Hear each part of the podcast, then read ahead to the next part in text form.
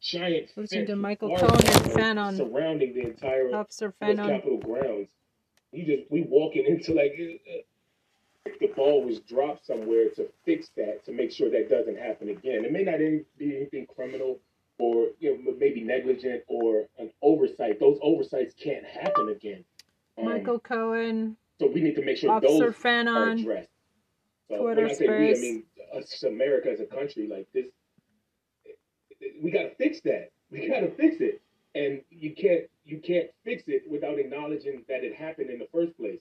So I wish they would do a little bit more over what they would have done, a little more oversight on that, uh, the, the the failures of um communication in the law enforcement community. You think it was only that, or do you Oops. think that someone like We're listening Trump to or his, Michael Cohen and say, Officer Fanone. circle, that they knew that this was going to happen? And Look, we know should Roger be on Twitter Stone Space as knew well. what was happening. We know that Steve Bannon knew what was happening. I mean, this stupid son of a bitch fucking talked about it on his, on his podcast. Well, he Yeah, talks He like I about it. And do. Roger Stone out there bragging, you know, and so on. But interestingly enough, for 187 minutes, the guy disappears. There's no call within which to back you guys up. Remember, and the reason I brought up about the different times that I've been there, going back from 87 and 88 all the way to my congressional testimony, is because there's really not that many of you. How many people are actually in the Capitol Police? It is. We got we got a pretty big force. Actually, what happened is on that day there weren't that many of us there. You know, it was How Yeah, many? How many only how a many third Indians- showed I up. think we have about eighteen hundred officers or so. But that's spread out through a whole, pretty, you know, a 600 huge showed up. campus and you I know looked into it. throughout this uh, the jurisdiction time. of the Capitol Police, which isn't just the U.S. Very Capitol. sus. You know, Very sus. Right. And how many were actually there at the Capitol on January 6th? I, I'd be speculating on that number. I mean, it felt like it was just twenty of us. Something But, like that, yeah, right? But, but I mean, but I mean, it was, it was more than that. third, Um. But uh, Let's I think even our, our say- chief, I think our chief in, the, in his book said we were outnumbered fifty-eight to one. That's the Um, point I was going to. That's the point I was going to raise, Harry. It makes no difference, There was a right? Because you're not a you're not a little guy. I mean, you're a pretty big Yeah. fella, right? That only a six, third of them showed up to work yeah, that these day people didn't give a shit. Mr. You know, Trump they a didn't couple look at days you earlier law. told the they didn't National look Guard at you to stand down and a not to police arrest his officer, supporters Capitol Police officer, a big fella, six seven. They Nobody they looked at you that, as an obstacle, and their feeling was out. Very similar to If you you know a wolf podcast, pack. it's a fucking They were miracle, going to, so yeah, you share may have knocked one guy out, but Fuck up while you're swinging at him, someone's That'd hitting you from behind. Kind Yeah. of like what happened to, you know, Michael Fanone and to some of the others. And the fact that there wasn't enough individuals and the 187 Make minutes took place that he was enjoying this, watching it on his television, and of course lying about it. You know, like I said, my hats off to you. You know, Thanks. for everything that you did for making sure that you know our elected officials, some of whom probably didn't deserve your help, right? Like Paul Gosar, like Lauren Boebert, like um, Marjorie Taylor Greene. These individuals, and I'm not saying that they deserve to get hurt. However, they are part of that far alt right. right-wing nuts in this These, country you know, do. these MAGA lawmakers, right? They, they are part of it, and more they were in terrorism. Contact terrorists. with the folks like Ali Alexander and the Stop the Steal movement. They knew that the shit was outside, what was happening. People scaling the walls like, you know, like they're in a movie. I mean, that's really what it looked like to me, you know, when I was watching Yeah, it in thought they were total in horror. movie. So I can only imagine what was going, you know, through your head. the, the that day, all I was really con- concerned about was surviving and making sure our coworkers, my coworkers, the person next to me that I was fighting next to, went home to their family, went home safely.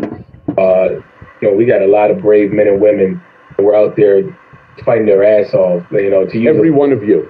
to use, Every a, one of you to use a football analogy, uh, we we left it all on the 150 field. of them you know, were everybody gave everything they had, and you know, it was enough. cops. But to the point about you know the specific members and everything like that, the thing about doing our job is, you know, obviously comes the ultimate accountability for a politician is at the ballot box.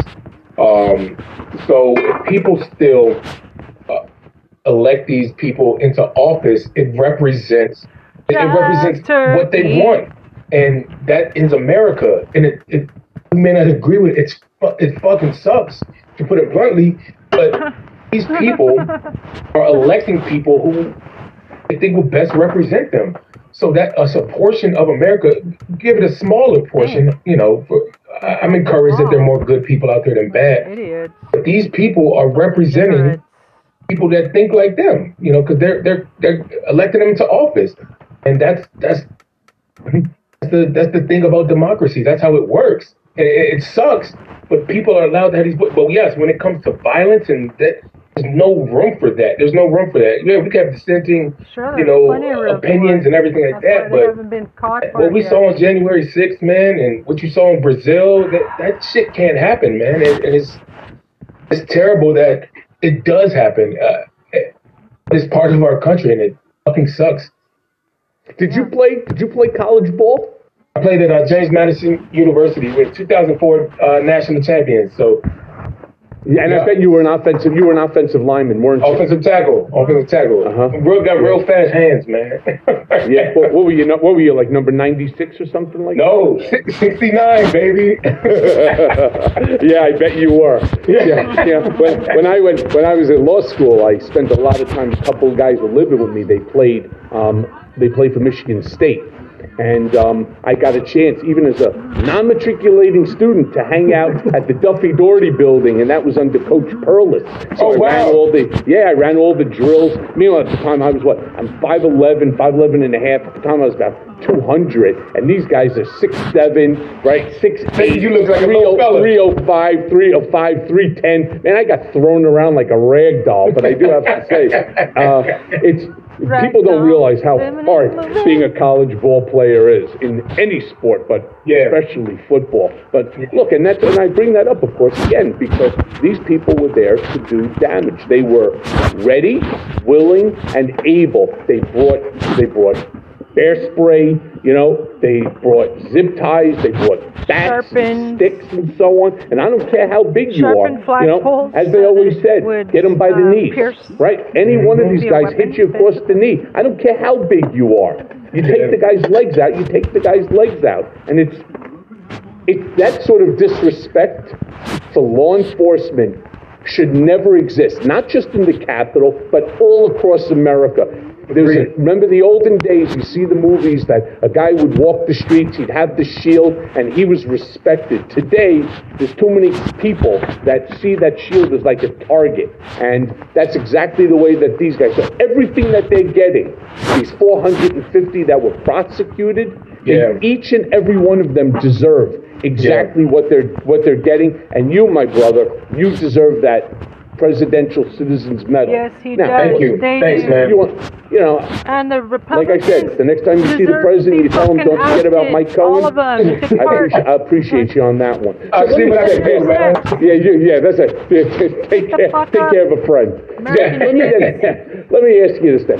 Were you surprised that so many MAGA Republicans who supposedly allege that they backed the blue and support our troops had turned on the police, literally protecting the right Capitol and themselves that day? And do you think that the Yeah, attackers were out of their minds? I mean, cult members who drank the Trump Kool Aid and felt justified beating police and trespassing and damaging our Capitol. I mean, what was the general vibe of the crowd that day? I, I, I when I testified, I, I testified these individuals like possessed zombies. Um, There was nothing that they weren't. You couldn't reason with these individuals. They had already made their minds up on what they were doing. Um, Yeah. on January 6th, they told us, they were telling us. That's why, us, one of the reasons why, to jump around real quick, that's why it's so frustrating with the, um, the process of which these, these uh, accountability is happening. Because they told us on January 6th they were there because Donald Trump sent them. Like, so, Mm-hmm. Yeah. you know, on January Shouting 6th, January 7th, we knew, you know, who organized it, who orchestrated. They were telling us while they were attacking us and beating our heads in. Mhm. Um, Yeah. So uh, they told us That that. justification. Yes, they felt emboldened because the most powerful person on the planet told them to do so. You know, think about the backing, and you know, if And somebody gives you their give them a blessing to go do Pardon. something. Pardon, they were expecting if you got the most, if you're the you're the president, and I told you to do it, tell them the president sent you. Like, like when I was at the White, like when I was at the White House uh, last week, my daughter got a a, a school a, a, a note from the president said, please excuse her from school. Like, it can't get much better than that. Like, you know. So yeah, it's a sense of emboldenment and entitlement. They thought they were right. So it's it's insane. But and to the other point about you know the back to blue crowd and stuff like that, that's just a damn slogan, and they just say it to fundraise and you know make money. That you know, uh, show me with your actions, not not a slogan on a on a T-shirt or something like that. You know, Uh, it sounds cool. Back to blue, and it's it's a sound bite, and show me your actions and not a slogan. You know. Yeah, because like I said, Marjorie Taylor Greene, Lauren Boebert, right, Paul Gosar, who I fucking despise. I, I mean, honestly, I think he's one of the worst pieces of shit that we have representing this country, and it makes us look so weak and stupid in the eyes of the world. When Well, I have, I have, I got like a this. disclaimer. I got a neutral. I have to have a, a neutral opinion about the members that I- I'm sworn to protect. You know, so I got a very Yeah, neutral well, opinion about it. that's all right because it's uh, well, good because that's my opinion. So you. you know, right, and and so the fact of the matter is that they knew that this was going on, and if they're going to make the statements that they back the blue, right, then back the blue as you say. You know, d- your words mean absolutely nothing, and now they're all saying, well, you know, as a direct result, we're going to need uh, security. You know, our lives were in jeopardy it's interesting that the same people that are asking for it, not one of them, for example, when I was testifying, I had to drive to DC to testify each and every time. I couldn't take the train. I put Yeah. myself in jeopardy. So now I'm on the train. Who knows who's on there? Maybe some one of these MAGA fools. Maybe by the time I get off and I'm at Union Station and I'm waiting for a cab, I get hit across the back of the head with a steel pipe or worse. Right? I mean, Yeah. this is this is the problem. They don't care about anyone except for themselves. They only care about their power and they care about getting reelected so they can keep their power. They're just it's it's truly it's it's disgraceful. So let me then move on and ask you this because after the attack, how did you and the other officers cope with the reality that you had just been attacked by your fellow. Americans? Several and of them especially committed suicide, once some of the or members five, of Congress, the ones that you protected, began to deny the severity and intent of the riots. I mean, how do you keep from losing your mind? Well, one of the things that police officers do, just in general, um, I guess, which is kind of make you know some of us that have spoken out an enigma. Uh, they, they keep to themselves, and that's why one of the things that I've been preaching out is mental health, and they keep quiet about it. I mean, sure, we have quiet conversations, you know, here and there in passing, um, about you know, we'll be like, know, this is some bullshit. They that and we leave and people leave it at that. So a lot of individuals they deal with the, the, trauma and the suffering that day in, in quiet. And uh, that's just how they deal with it. They wake up and it's business as usual going to do their job. That's why I'm so proud to work with such a strong group of men and women because we still for, um, get up like Additional People ask me, when did you go back to work? for These January 7th, five hours after I left. since January like, 6th. What do you mean? Like, we- I had we got to go to work tomorrow, and so many of my coworkers did the exact same thing. Um, but voted no on you know it's giving them the Medal frustrating, but we realize, you know, what what can traitors. what can we really do? Because like I said earlier, ultimate accountability is at the ballot box, and um, our job is to not necessarily pick who's there to protect the, the will of the American people, even if we disagree with it. Um, so we try to stay very professional. Uh, but, but in a in a personal sense, it's frustrating, and um, but it, you got to come to the realization, Mike, man, this this is just kind of like who we are as a country. We're split, and it's you know some people don't care about the truth, and some people only want the truth, and they pick and choose when it's convenient for them when they want to hear the truth. So it, it's just where we are, and it fucking sucks to put it bluntly. yeah. Well, look, you know, there's I don't know about you, but I know as a direct result of my journey, I know that I suffer from the classic case of uh, PTSD, post traumatic stress disorder. And I would probably imagine that you and every single one of the Capitol police officers, rightfully so, are experiencing the same, you know, psychiatric disorder that I that I do um, every single day, you know, and 24/7, even when I'm sleeping, you know, and you know they say that the PTSD, right, the clinical um, definition for it is a psychiatric disorder that may occur in people who have experienced or witnessed a traumatic event, series of events, or set of circumstances. We did. Yeah. We did. Now, you know, many people will say, yeah, but everybody experiences some sort of a traumatic event trauma. in their life. There's a line. And, you know, yes, everybody is different, and some people have a lower threshold. But your experience, and I'm going to throw mine into it as well, especially the second time, the unconstitutional remand, when they threw my ass into a freezer for three hours. I felt like my teeth were going to fall out of my mouth. That's how cold I was in, in this, this cell that was like 40 degrees. But they say that people with PTSD have intense, disturbing thoughts and feelings related to their experience that last long after the traumatic event has ended. Like I said, I'm already out longer than I was in, but I can't get past it. I can't sleep through the night. I hear keys rattling. It makes me shake. Lights, you know, um, bright lights because they would flash a flashlight in your eyes every 30 minutes while you're sleeping with one of those mega wattage type of lights to yeah. make you jump so that they can make sure that you're still alive. Do you have those same intense, disturbing thoughts and feelings? Have you you have gone back to work? So when you're there, what's going through your head? What's going through your heart?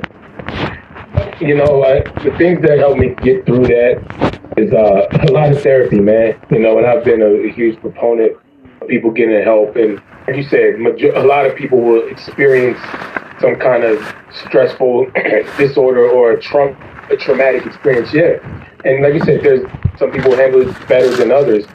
Traumatic. At the beginning, it was tough. You go back to work, and I mean, we went back to work for a couple months, and there were windows that were still broken weeks after, you know, maybe a month up to a month or so after. The windows were still broken. You know, you could see uh, where the fire extinguishers and the pepper sprays uh, stained the, the ground and were blood drippings on the concrete. It, it took a while to get up. You got boarded up windows. I mean, of, of the U.S. Capitol. Like, like we just said earlier, think about that. That of the U.S. Capitol, is boarded up windows.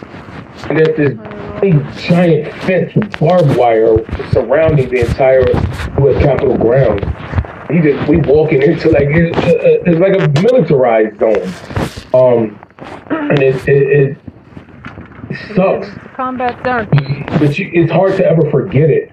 Um, but that's part of my mission to make sure nobody ever forgets that shit. I know exactly. I know exactly how you're feeling, which is why I wrote my two books. It's why I go out there and I do the things that I do every single day, including the creation of this podcast, because I don't want anyone to ever experience what I experienced at the hands of a wannabe autocrat and his lapdog Bill Barr right? The attorney general when they weaponized the Department of Justice to go against their critics. That's that's very much like this insurrection. It's unfucking American. And end of story. Yeah, so you see, so you are seeing therapy. You're going for therapy. I haven't started it yet. You know, I'll tell you a funny story. I I spoke to this therapist, and he specializes specifically in PTSD. Mostly his clientele are, you know, former veterans, Afghanistan, Iraq, and so on, who saw some obviously very ugly things, and yeah. they just can't get it. And I'm sure, like the same way I experience it, you experience it. Loud noises, lights, flashing lights, um, even some television shows that I'm watching. you know, it triggers an automatic response. Hell, seeing a I- fucking mag, seeing a MAGA hat, somebody in a MAGA hat, you know that. Yeah, I had that. I had that issue. You know, I had that issue with a guy in the airport when I was going to go down to Florida to visit my parents. This asshat wearing a MAGA starts screaming at me and so on. You know, while I'm standing in line to go through the check-in. I mean, it was.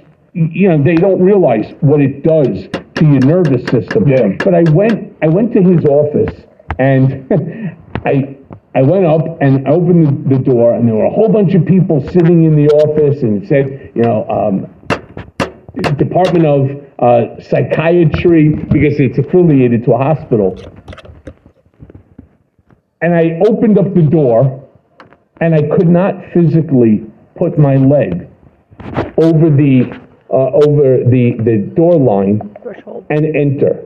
I just couldn't do it. It was like my my heart started racing, my my ears like clogged up as if I was underwater, and I just turned around and I left.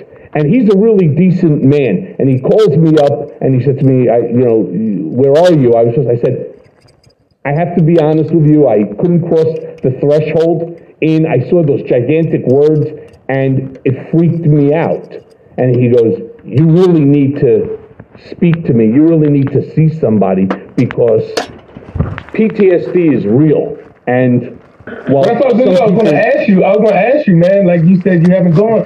Have you tried since then? I mean, you know that shit is helpful, man. I'm telling you. And whether Yeah, it's, I know, I- I know person, I whether it's one person, or, you got to keep. You got to. It's fucking mental health is health, man. And you know we we got to take care of our minds just like we take care of our bodies, man. Yeah, I try to, you know, I, I try to do it and I try to use this podcast as a way of the venting, but Absolutely. I know, I know, I know that there are probably techniques that they're teaching you and all, uh, especially, I don't know, to be honest with you, I don't know how you go back to that property and you stand there after seeing and experiencing everything that you did. I walked past the Trump Tower the other day. And it's the first time that I walked past the front doors in four years.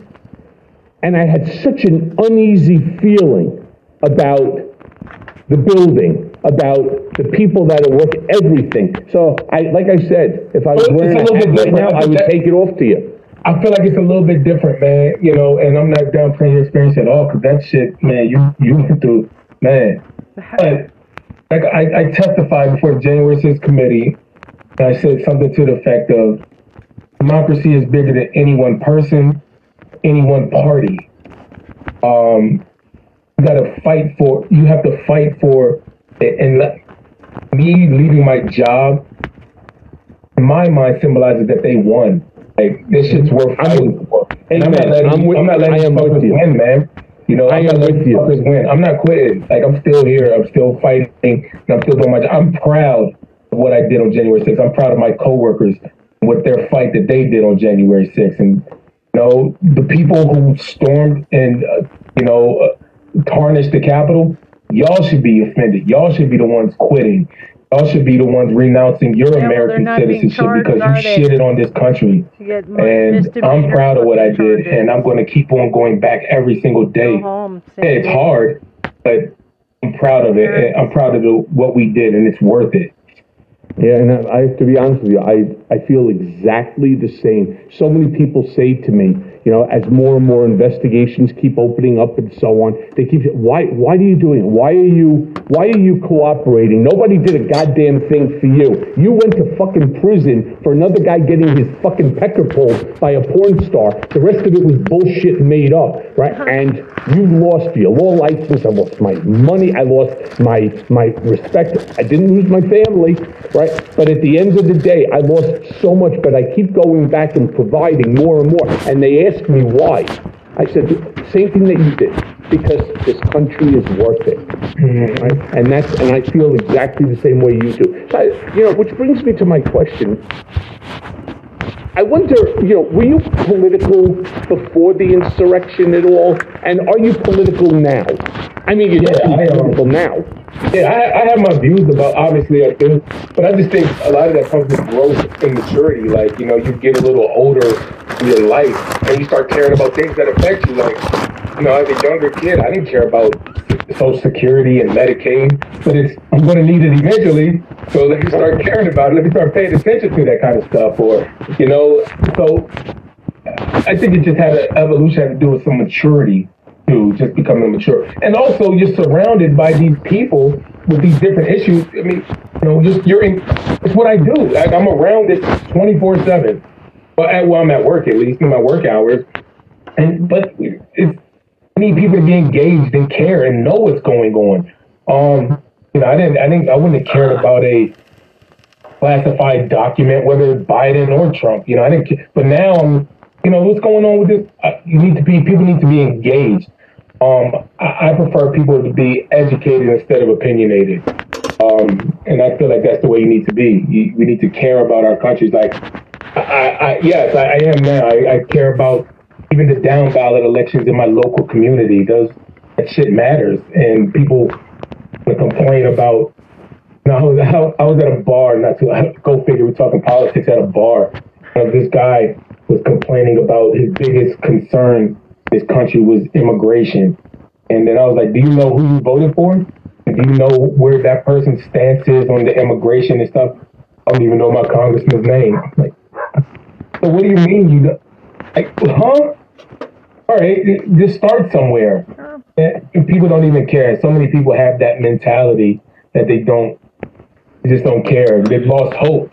And, and, and to be frank, I, I get losing hope a little bit because it hasn't like this country has showed its ass in a bad way. Um, so I guess it's not really. It's worth fighting for and that, that's the point that I'm making. Though it's worth fighting for. It's worth. It's worth it. Um, but yeah, I am. I'm, I'm political. Uh, I am. I, I, care about a lot of issues, and you should. Down, down the road, because you are, thankfully, getting not just notoriety, but respect for what you did that disgraceful day. Would you ever run for politics yourself? You know, it's Would you so ever give it a shot? It's funny, man. A lot of people, like, even on my Twitter, like, I, bro, said, you need to run for something. You know, I, I, I wouldn't put it. Uh, no, yeah, I would. I, I like being a, like using my voice, right? And I'm gonna say the way I feel. Um, and if people like what I have to say or agree with it, then I'm, I'm more than happy to keep saying it. Um, I'm very happy with my congressman now, to be frank, is Congressman Jamie Raskin. Oh. And uh, I like uh, Jamie's the best. I, I, love him. He's my Jamie's congressman. the best. So I, I, I, couldn't, I, couldn't, be happier. Like he's the best, and uh, I wish him well on his uh, road to recovery. Uh, I texted I texted him a, a, couple of days ago, you know, yeah. wishing him exactly the same thing. He's a really good man. I bumped into him again uh, not too long ago at MSNBC, leaving Nicole yeah. um, station, and you know, we were sitting, we were talking. He's just really good people, and you know what? I, He's a great man. So, like, you know, yeah, sure. Would I would I consider it? Sure. Well, do I have aspirations too? Nah, not really. But I consider it. Yeah, I absolutely would. Um, but yeah, well, yeah, but I, am happy with the, who's representing me now in Congress, in Congressman Jamie Raskin. Yeah, good man. So let me ask you this then, because you're still working at the Capitol. And again, I just want to dive back into because, like, I was watching a television show, and you know, the other day, um, it's it's really amazing. It's called Echo Three. Have you seen it? It's no, I'm, I'm not familiar with it. Yeah, it's on Apple TV. It's called Echo Three. I think it's done by the same folks that did the Hurt Locker. It's that oh, sort okay. of genre. It's uh, amazing about special forces teams. Yeah, yeah, yeah. And this one woman, she's put into a prison environment in, in Venezuela and Colombia. And so I have to tell you, when I watch it, I get chest pains. And I went out as because you know I spent 51 days in solitary yeah. confinement, and yeah. you know there's a feeling when you're by yourself that solitary confinement plays with your head 24 7, 51 days not an easy task. It is rough, you know, and I, tell you, it, it's really, really rough. My question to you is Do you think that the insurrectionists still in Congress have any remorse for their actions uh, in around the 6th? Apparently not. That's a good question. Um, I'll put it like this. I, I think that the people that are making public statements about downplaying what happened that day, they're making public statements about it, remorse? are doing so to save face. Um, you know, I think about it. Uh, I think that um, Speaker McCarthy, um, at the time when he was leader McCarthy, he said that he spoke to the president, and the president um, bears responsibility. But there's also been reports that Trump has said that he, I don't take it. It's not my fault. You know, he, so there. So I think privately, I think a lot of these individuals are they know that they they know that they were wrong whether that's become from the people that are. I mean, look at look at the uh, the, the the host on uh, on Fox News. Were texting how bad it was on January. On, hey, he's got to stop this. We, this is bad. We, this is bad. We Yeah, that was that was Sean that was Sean Sean Hannity, Laura texting it Ingraham. to like Laura Ingraham, right to, to Don And- Jr. to Yeah, uh, and, to and they, they were they were talk, they were texting Mark privately how bad it was, and then literally the day that the four of us officers, uh, Sergeant Gonell, Danny Hodges, Mike Fanone, and myself testified, Laura Ingraham went on to mock us on her show later that night and give us um, awards, you know, mocking awards like best political performance or best exaggeration of a story. Like literally the day we testified, then they had the nerve to be texting uh, Mark Meadows about how bad it was that day. So they say anything publicly to, um, like I said, appease their base. Uh, but they know inside, and you know what? That's that's one of the reasons I'm continuing to speak out because, like, I I know deep in my heart, I'm following my conscience and following my heart. I'm doing what I believe is right. I can live with myself and I can sleep well at night. And you know, at the end of their life, they're going to be like, "Yo, I was really full of shit," and I won't be I, I won't be able to say that. So, Are you are you able to sleep well at night? Because my conscience is clear, sure, but I, but but as far as worried about the health of this country, that kind of keeps me up. Um, you know, it's a lot of things that always go on my mind. Um, a lot of things that I'm passionate about, and uh, it's, it weighs heavy on my heart. Um, but but that's the thing. Like that's another thing. I'm coming back to therapy real quick. It helps me. Like I'm able to uh, detach for a while and get myself centered and focused, and be able to be able to sleep at night. You know, i- i- it's worth it though.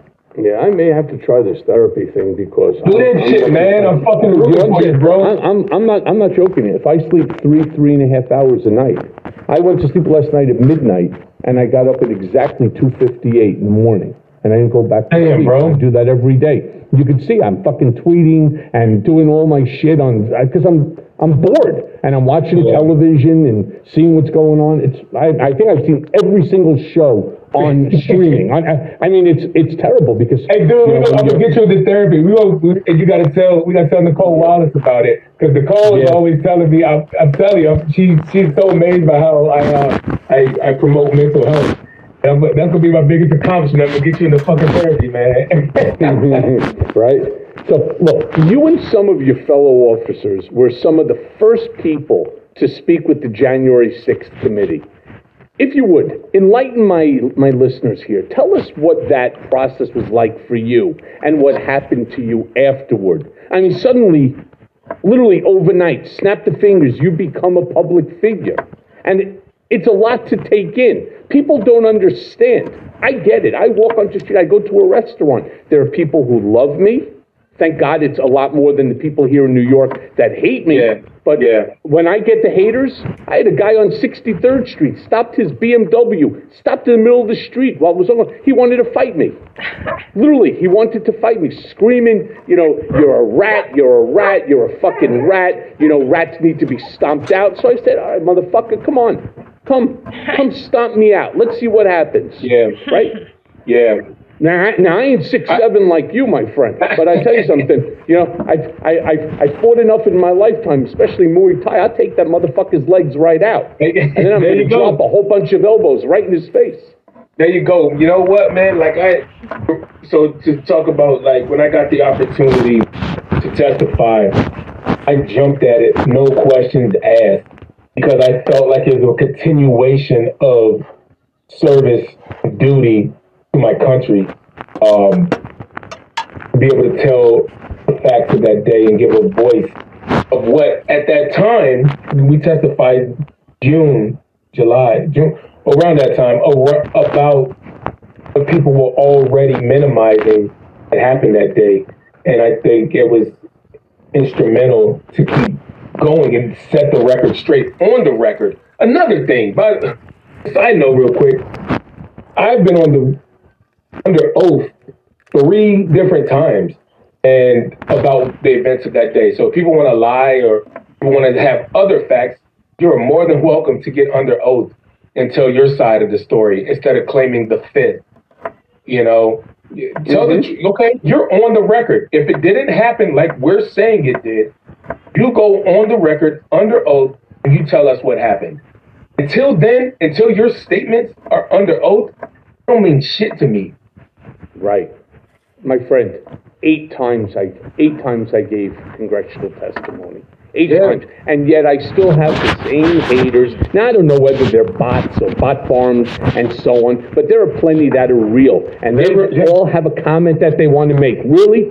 You think that I'm holding back? You think that I'm protecting anybody? I have given, like you, I gave the facts and nothing but the facts. By the way, your testimony was, I think, July 27th, if I'm not That's what I mistaken. said. Okay, gotcha. Yeah, yeah, that's right. That's right. Yeah, you know, and I and and I tell you, and honestly, the fame that comes with it, it's not great. Or, or I want to go down Or and see my parents down in Florida. I'm actually concerned. Yeah, I, I, I I I'm get actually it. I get it. concerned because No, no, no. So yeah, no, I, no, you're right because those people are insane, and we saw it. We saw it. Look what happened. Like I said on January 6th, we saw it. We saw what they're willing to do to support the former president. Um, so yeah, that concern is real. Political violence is real. We see it. Like it. No, like I said, no matter who it comes from, whether it's people saying Antifa shouldn't do it or or the MAGA, nobody should be doing that shit, man. Give your opinion peaceful. Keep it civil. You know, I mean, hell, even if you're calling names and cursing somebody out, whatever. Don't put your hands on them. Don't threaten nobody. Everybody deserves to be able to express their opinion, no matter how bizarre it is. You know, and that's. Let's let's remember that it's just an opinion and it's not the gospel. Yeah, that is very true. I mean, I'm, it was for me. Remember when I testified before the House Oversight Committee? Nine hours. Nine Mhm. hours. And I started out, and I and I told you, meaning the country, not you specifically. Yeah, yeah. He's a racist. He's a con man. He's a fraud. He's a cheat. And I turned out to be right. And then I told you my biggest fear and why I elected to appear without any hesitation when Congressman, God rest his soul, Elijah Cummings, What a a great man. wonderful, wonderful, wonderful Great man, man, great man. asked me to do it. And he said to me, You stand on the precipice of the most important issue confronting American democracy today. He goes, and the question becomes, how will you be remembered? How will your children remember you? How will your wife look at you? And he didn't have to say anything more than that. This man had a way with words. He made me fucking cry. I called him up that night and I yelled at him. I said, Did you have to make your final closing speech so powerful? You made me fucking cry on television. And he laughed. He is the, he was, God bless his soul. We need an amazing man. more Elijah Cummings. Yeah. Um, And you know what? You know what? I mean, to, to that I, point, I, I to that point, to that point, the question that you're asking, that you that he that he said, you know, Representative, former Representative Adam Kinzinger said something similar to that. He said, "My my my kid my children are going to be proud to have my last name. You know what? Like you said, doing what's right is more than just about a moment. It's it's how you should live your life. Just do what's right, without any hesitation, without any question. That's the thing. Morals aren't universal, but goddamn, I wish they were, man. Yeah, wouldn't that be something, are, right? actually. Now, Yeah. let me then ask you this. As you look at what's happening now in the House with Kevin McCarthy, you know, giving so much power to the MAGA extremists in the party and praising Trump for helping his effort to get the gavel, you think that Republicans have learned anything since the insurrection? Yeah. You know, one thing that I'll, I'll say with the uh, was supposed to be this, you know, all the political pundits, hell, even members of Congress, Fox News, whatever, all the conservative sites were saying there was supposed to be this huge red wave. Um, it wasn't. It wasn't. Um, which is which was historic, by the way. You know, any incumbent, you know, uh, president mid, who's two years in, the midterm elections during the presidency have always gone the way of the way of the uh, party that's not in power. But you know, this is, but it was minuscule, and um, I think that sent a message. That, I mean, even look, look, like look on January sixth uh, at the Capitol. They did a, a moment of remembrance, a moment of silence for on January sixth. Only one Republican congressman showed up, and the year before. Liz Cheney was the only Republican, along with her father. And it shouldn't be a Democrat or Republican thing. Sure, may, a lot of people may argue that the January 6th committee is politicized, whatever. You have your opinion about that. When it comes to a moment to pay your respects to fallen officers or the, the, the hurt and the division that that day will forever have in the history, that the lasting effect that it has. Um, that that, kind of hurt my heart just as an American citizen, not even just as a police officer. Just the fact for a moment of silence, we can't all stand together and honor the, the memory of what, what those people that day. Like it, it, that that shit hurt my heart. Like as an American, um, you know, I, that that shit sucked. One, oh, like, come on, this shit, yeah. Causes of January 6th may have been political, and you know the investigations may have been political, but it happened. It happened. Period. And and we need to be able to acknowledge that and pay homage to the people that. What's so ironic? What's so ironic about the whole the votes for the speaker on January 6th when it was happening? That's what we fought for, for them to have the right to do that shit. No, that's that's what's so frustrating, man. We gave, we fought our asses off so for the right democracy could continue. No matter if it's Kevin McCarthy, Pelosi, Congress. it doesn't matter who it is. It doesn't matter. I don't care who it is. The fact that that process still exists is the, or the direct rela- uh, result of what me and my coworkers did that day. It happened. It exists now. Imagine if they got in there and hung Mike Pence like they wanted to do, and to kill Nancy Pelosi, which they said they wanted to do. What if that shit actually happened? Do you think that the what, what would the, what would the, what would those votes for speaker look like two years ago? Two years from now. yeah, okay. Totally agree with you. It's beyond. Could you imagine, and I brought this up a couple of times before, but could you imagine if this is how divided this country really actually is? If the insurrectionists were all black, could you imagine what would have happened? You talked about some blood that was on the concrete. Could you imagine the force that would have come out in order to stop this? So You know I bring yeah. that up. I bring that up because it's so it fucking hits me right to the core. Yeah. Where this is not the America that we were strive that we strive to be. This isn't the America that we were growing to be. And if we don't start growing up, as you use the word, maturing, we're really going to be in big trouble. Really big trouble. Think about this shit. Donald Trump, when the, the, the dude wanted a photo op, he had the fucking that I don't know the they, they used for a photo op, but he wouldn't he wouldn't direct the National Guard to send an attack to stop an attack on the U.S. Capitol. They wanted to kill Mike Pence, but you're going to use all this force for a photo op. You're not even in danger at the moment, and eh, you can save it for another time. Give me a break, dude. And which brings me to my next question to you. So, what happens if there's no accountability for the insurrection by any of the people that are in power? Question. Because we've seen plenty of these foot soldiers, these low-level nut, you know, fucking nut job numbskulls, you know, going to jail and so on, but not a single member of Congress, not a yeah. single person Thank in you. Trump's inner circle that were there and responsible have seen any accountability so far. So if none of the people responsible for January 6th are brought to justice, you think that something like the insurrection could or will happen again? Definitely. If there's no accountability, I tell your listeners and the rest of the world to get used to my face and get used to my voice because I'm not shutting up until there is accountability.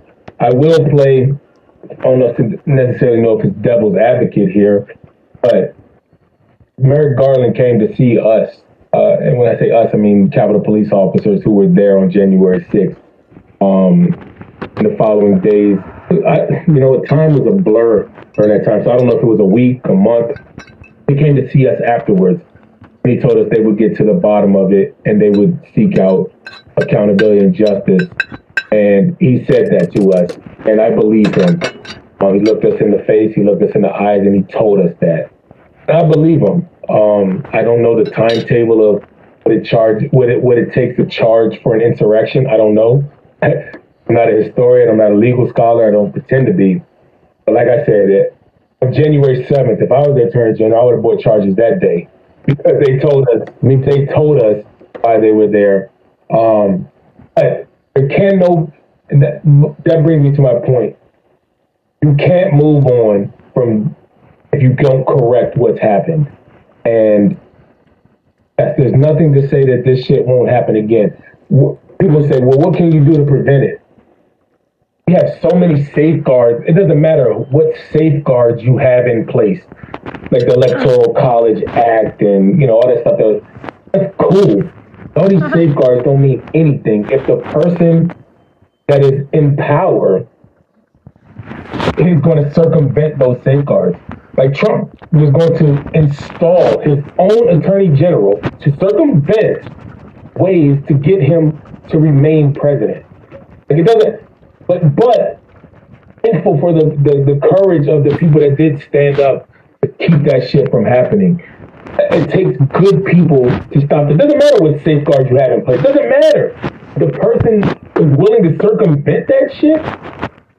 Does it Harry, do you remember do you remember when I emphatically stated that the reason I'm here today testifying is my biggest fear is if Donald Trump loses the yep. election, there will never yep. be a peaceful transfer of power. Yep. And I believed it then, I believe it now. Every there was more. I also talked about his inflation of his assets, deflation. For tax purpose, you saw today he just got nailed for 1.6 by the judge uh, in the Attorney General's case. His company, 17 counts by the district attorney Alvin Bragg and so on. Like I said, death by a thousand cuts. You know what's crazy about the Trump thing, real quick, real quick. You know, he got fined 1.6 million, so I'm sure we're going to see a fucking fundraiser for him coming it's already out. Soon. It's coming. Came out. It's out. already out. Already came out. Already came out. I'm not fucking surprised, dude. Could you imagine? So look, I want to ask you this now because I know that you've written a memoir that's entitled "A Capitol Police Officer's Fight for Accountability and Good Trouble." Now, I assume by good trouble that you're referencing the late Congressman John Lewis, another, another beacon of you know yeah. of American, you know, uh, diplomacy and and civil rights and so on. So, if you would tell my listeners about the book, and do you think that you'd have written this book if it hadn't been for the events of January 6th? You know, I, I, I, am never get into it. The release date is October, so I'll, I'll keep y'all on edge a little bit. But uh, what I will say is that but definitely uh, it was homage to John Lewis. Um, one of the things that I contemplated while deciding to like keep this public. Once I started getting attacked by right wing media, um, getting death threats, and I, I, I, w- w- back up. One of the one of the most memorable images in my head from January 6th. Once a little bit of order has been restored and most of the rioters were out of the building, I remember walking by Steny Hoyer's office. And Steny Hoyer, the majority leader at the time, had a, a his American flag out there, hmm. uh, state of Maryland flag, and was a, a, a big sign, almost like a cardboard, uh, but it was like fancy. I don't forget um, the name of that material is slipping my mind, but it had the picture of John Lewis and his quote about the Good Trouble quote and it was ripped into shreds. It was shredded, like ripped into tiny pieces. And this is a big ass piece of paper, or excuse me, big ass cardboard, or big ass sign. They took the time, the rioters, to destroy it. And one thing I thought, like, you know, John Lewis, I'm sure he faced things that I can't even imagine. And he did all that for us just for equal rights, why should I be afraid just to stand up to a couple right wing nut jobs who attack me? Of course I can stand up. So it was actually like a, a little way of paying homage to um, late great John Lewis. Um, do you remember? Do you remember which quote? Because he has quite a few pretty. Um, you know. When you when you see something, stand up and get it, get into trouble, good trouble, push back, with the pushback, get into. I don't know the quote by heart. I, I do have, uh-huh. buddy. I have the words. I have good trouble tattooed on my arm. there you go. I think what you're referring to is when you see something that is not right, not fair, not just, you have to speak up. You have to say something. You have to do something. Mayor Cobo. exactly. So, you know, look, Harry, as the hour comes to an end, and as I told you when we were just chatting offline, the hour goes by real quick. Yeah, it does, man. We could. I have one last. Forever. I have one. We could do this forever. Is right. I have just one last question for you. So, and again, before I ask it, I just like to again congratulate you on receiving that Presidential Citizens Medal. You truly, truly deserve it. Yeah. Thank you. Can you t- can you tell us about that day? Good things that have come out of January 6th. I suspect that a therapist would tell you that you need to, you know, there's a book which is called Man's uh, Search for Meaning by Viktor Frankl. And that's one of the things that you're supposed to do, which is to look to the light, look to something good that comes out of tragedy. And Viktor Frankl was a Holocaust survivor in, um, in Auschwitz, and he took out of that experience something good, which again, I'm not really sure I understand it. I'm certainly not there. Yeah, yeah. Assuming, assuming that there have been some good things, because one great thing from my perspective is that you didn't fold and that you've proven yourself to be a real American hero. And you should really be proud of that. And I'm sure your family are really proud of you. Tell you know, I, I, thanks for bringing that up. That's a great question, man. I tell you what, um, January 6th will forever be associated with one of the darkest days of American history. However, I'm, I'm so grateful to President Biden that on January 6th, 2023, two years after the, the insurrection at the U.S. Capitol, he presented us with his medal.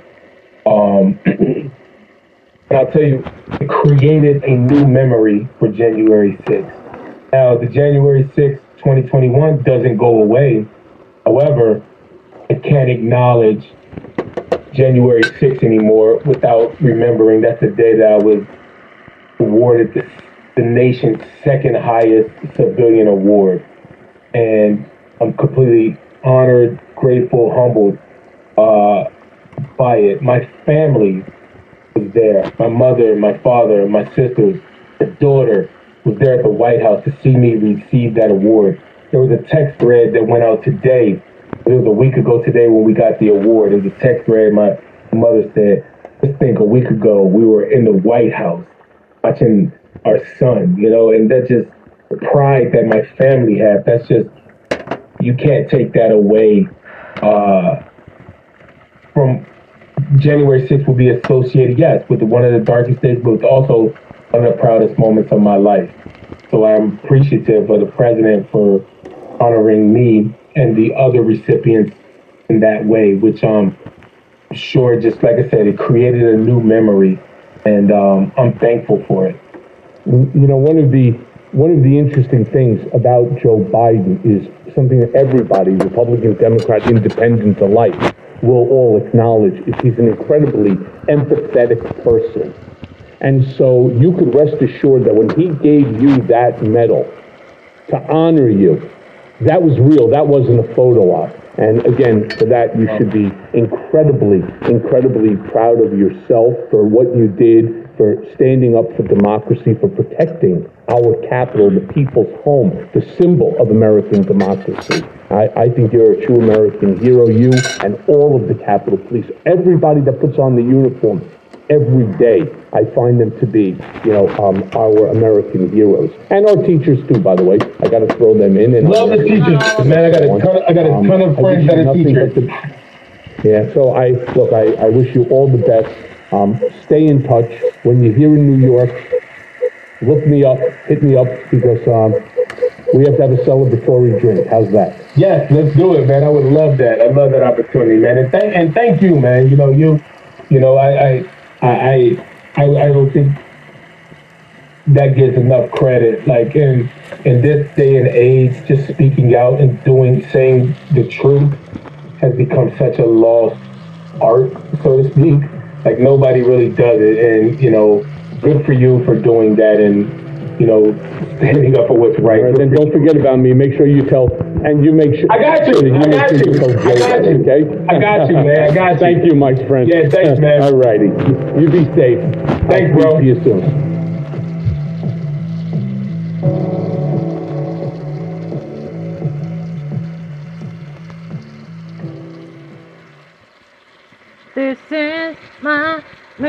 Cooper. Don't if it don't let me. If you tell my story, don't grab me. Take my time, that's fine by me. This is my Mini Cooper. Take it on down now. Down, take it on down, take it on down. Making some uh, yellow Thai curry chicken noodle yellow Thai uh, yellow coconut curry chicken noodle vegetables. Trying to get some trying to fry the chicken.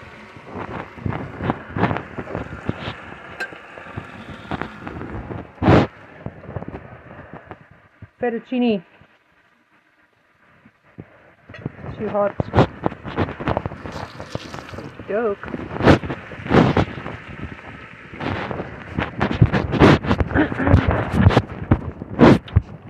Thai yellow coconut chicken curry.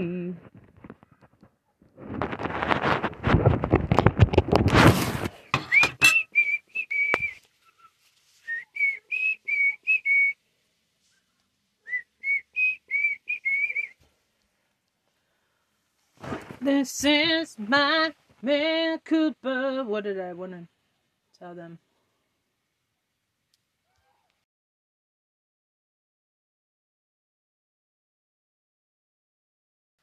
Consider running for another position.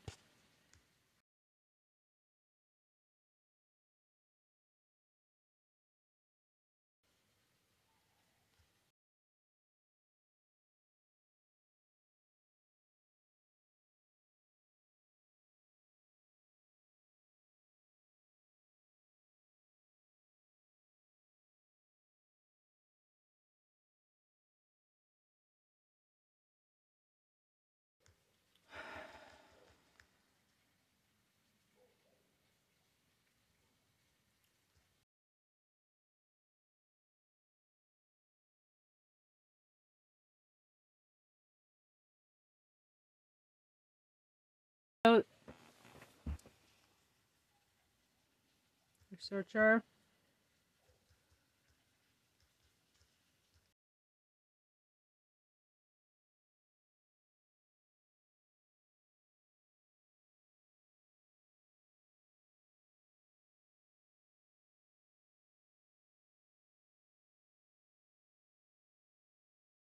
Nobody is talking about how Trump told the National